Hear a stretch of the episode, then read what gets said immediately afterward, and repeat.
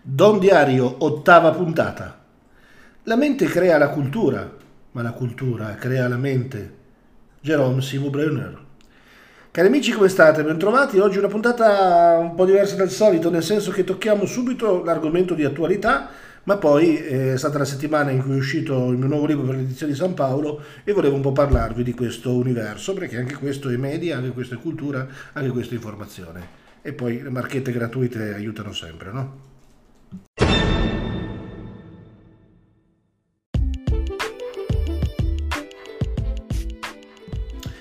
Sulla vicenda del Copasir che ha prodotto, ha ricevuto meglio dai servizi segreti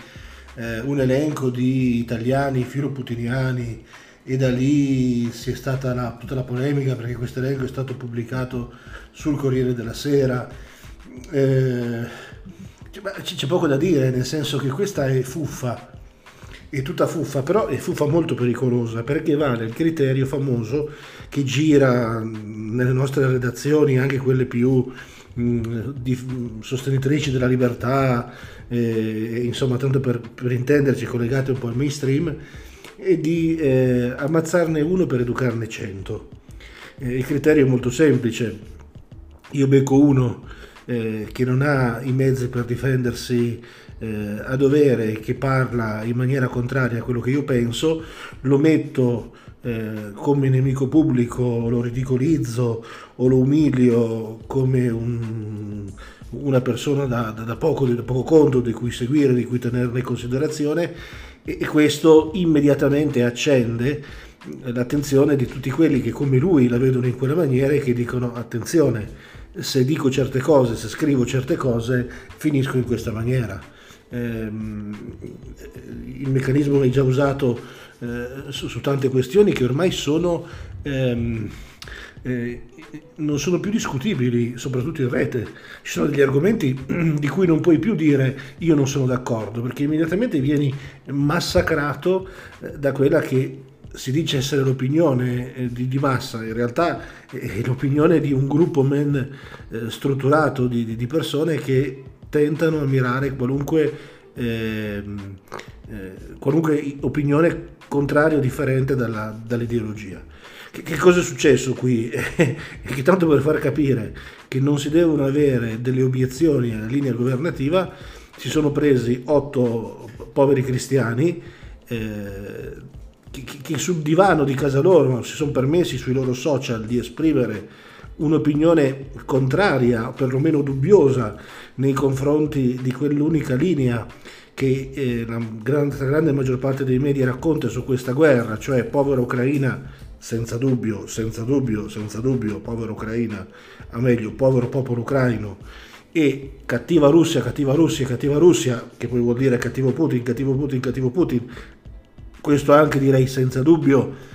ma senza sfumature, senza contesto storico, senza eh, tutto quello che sappiamo ormai essere diventato però comunque patrimonio comune per leggere questa vicenda, cioè il fatto che la reazione sicuramente, sicuramente, sicuramente, vedete che cosa devi fare per, per non cadere subito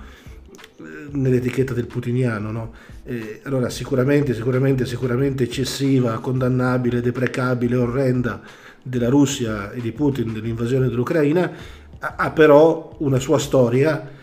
che eh, non giustifica assolutamente, assolutamente, assolutamente, ah, che fatica, eh,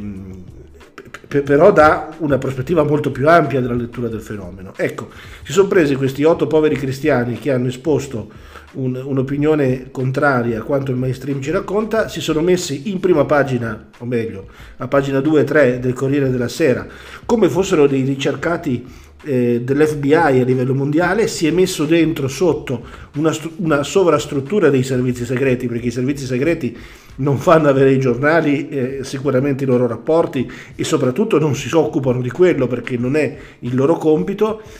Si è messa tutta questa sovrastruttura a servizio di, un, eh,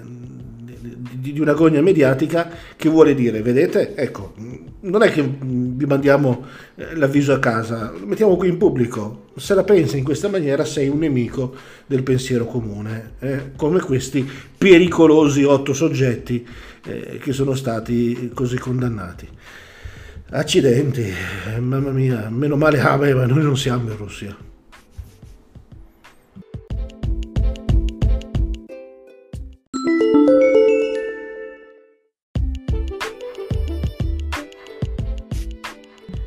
Allora, ci sono due libri che se volete eh, fare gli scrittori nella vita dovete assolutamente leggere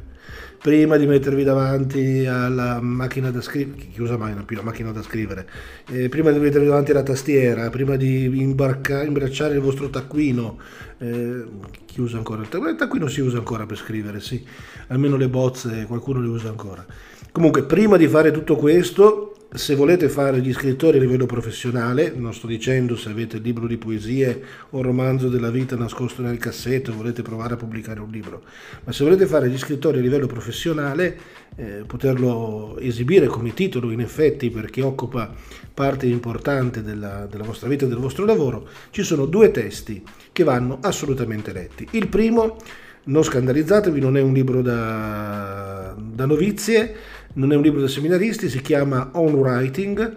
ed è di Stephen King. Ecco, è l'autore che potrebbe suscitare qualche sospetto. Qui non ci sono mostri, non ci sono zombie, non ci sono demoni, è una biografia scritta da uno dei un'autobiografia scritta da uno dei più eh, prolifici e eh, quando non è sotto troppi acidi eh, geniali eh, autori di, di, di, questi ultimi eh, due secoli perché abbraccia ormai un periodo letterario molto molto, eh, molto lungo, Stephen King, in cui ci viene raccontata non la prima volta che va in bici, ma la prima volta che pubblica un romanzo, la seconda e la terza, almeno per un anno, per un ciclo importante della sua produzione letteraria, e ci viene appunto proposto tutto quello che è eh, il mondo dell'editoria, come lui l'ha vissuto, le difficoltà, le fortune, gli insuccessi che capitano a chi inizia eh, la carriera di scrittore. È ovviamente godibilissima come lettura e assolutamente da fare perché eh, ti toglie un po' di, di, sogni romantici e allo stesso tempo però ti dà delle motivazioni concrete per intraprendere veramente bene questa strada se senti che sia un po' una tua vocazione. Il secondo in salsa italiana, edito dalla Terza, ed è di Giuseppe Culicchia, scrittore torinese eccezionale, e mm, a lui ci rifacciamo con appunto questo titolo E tu vorresti fare lo scrittore. È un libro di una delicatezza, di una perfidia, le due cose stanno bene insieme eh, questa volta, tra l'altro sono le 7 del mattino, se avete sentito il campanile e se sentite anche dei, eh, dei rumori strani, c'è solo Hulk che sta facendo colazione, divorando una tonnellata di crocchette incredibili stamattina. Vi dicevo, ecco, questo libro di, di Culicchia è, è, è, particolare perché eh, ci porta dentro gli ambienti della cultura italiana eh, però con eh, una guida sapiente e, e tra l'altro un'ironia fa, fa, veramente piegare, ci sono dei punti in cui eh, io ricordo la prima volta che ho letto questo libro eh, mi sono venute le lacrime agli occhi a, a ripensare perché, perché, poi ti ci ritrovi, perché poi eh, rivedi veramente ehm, sotto, sotto altre facce però le stesse situazioni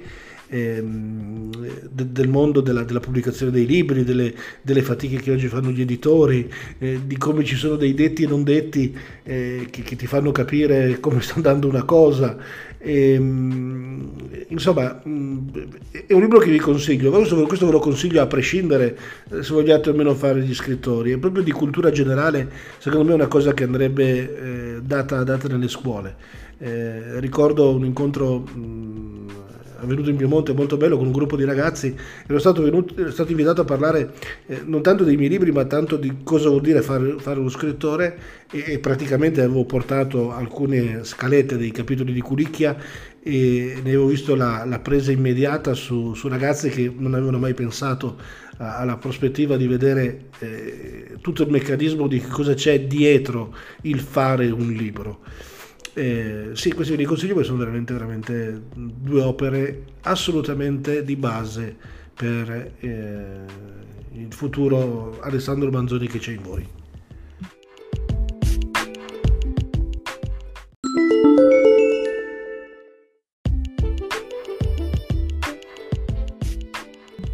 E vengo quindi al libro che è uscito per le edizioni di San Paolo, eh, sono 192 pagine, è ambientato nello stesso mondo del precedente, eh, nello stesso universo del precedente, scusatemi, fatemi dire le cose alla maniera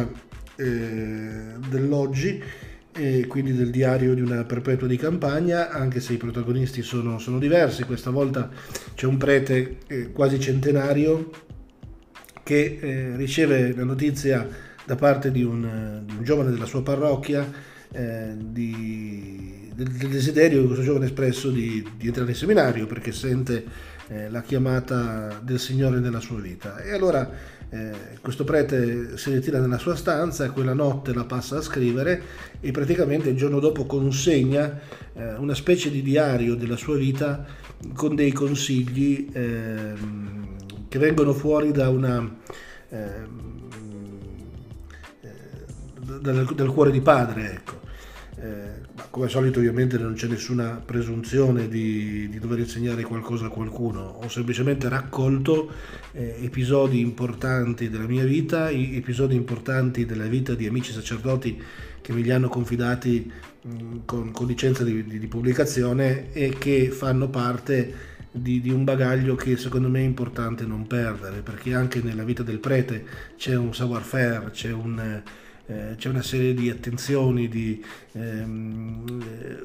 un costruito nel tempo che non dobbiamo buttare via perché non arriviamo noi e, e prima non c'era niente, ma arriviamo noi in, in, tradizioni che non sono quelle grandi liturgiche, patristiche, teologiche, ma sono anche di modi di saper condurre una comunità, di, di sapersi inserire nella vita delle persone, di, e quindi per evitare quelli che sono gli sbagli da novellino, e, di cui almeno io mi, mi, mi devo purtroppo eh, sempre ricordare gli eccessivi compiuti da me, ma eh, allo stesso tempo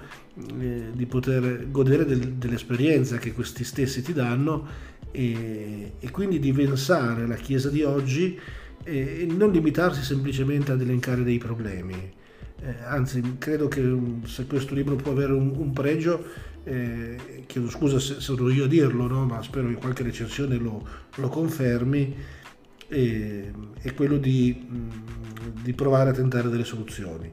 Eh, non vi dico altro se non che spero che possiate trovarlo di vostro gradimento eh, e vi lascio con la chiusura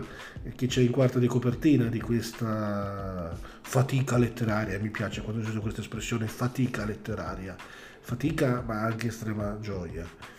Aveva lasciato un'ultima busta con il mio nome sopra, per me, suo figlio di vocazione Dentro c'era un biglietto con scritto una sola frase. Diceva noi siamo i più fortunati del mondo. Lettera ad un prete di domani, da un curato anziano ma sempre giovane. La staffetta che ci passiamo anche nella Chiesa. Grazie di essere stati con noi. Se tutto va bene vi... ci rivediamo lunedì con il bulletin. Domani andate a messa e per il resto buona fine settimana. Ciao.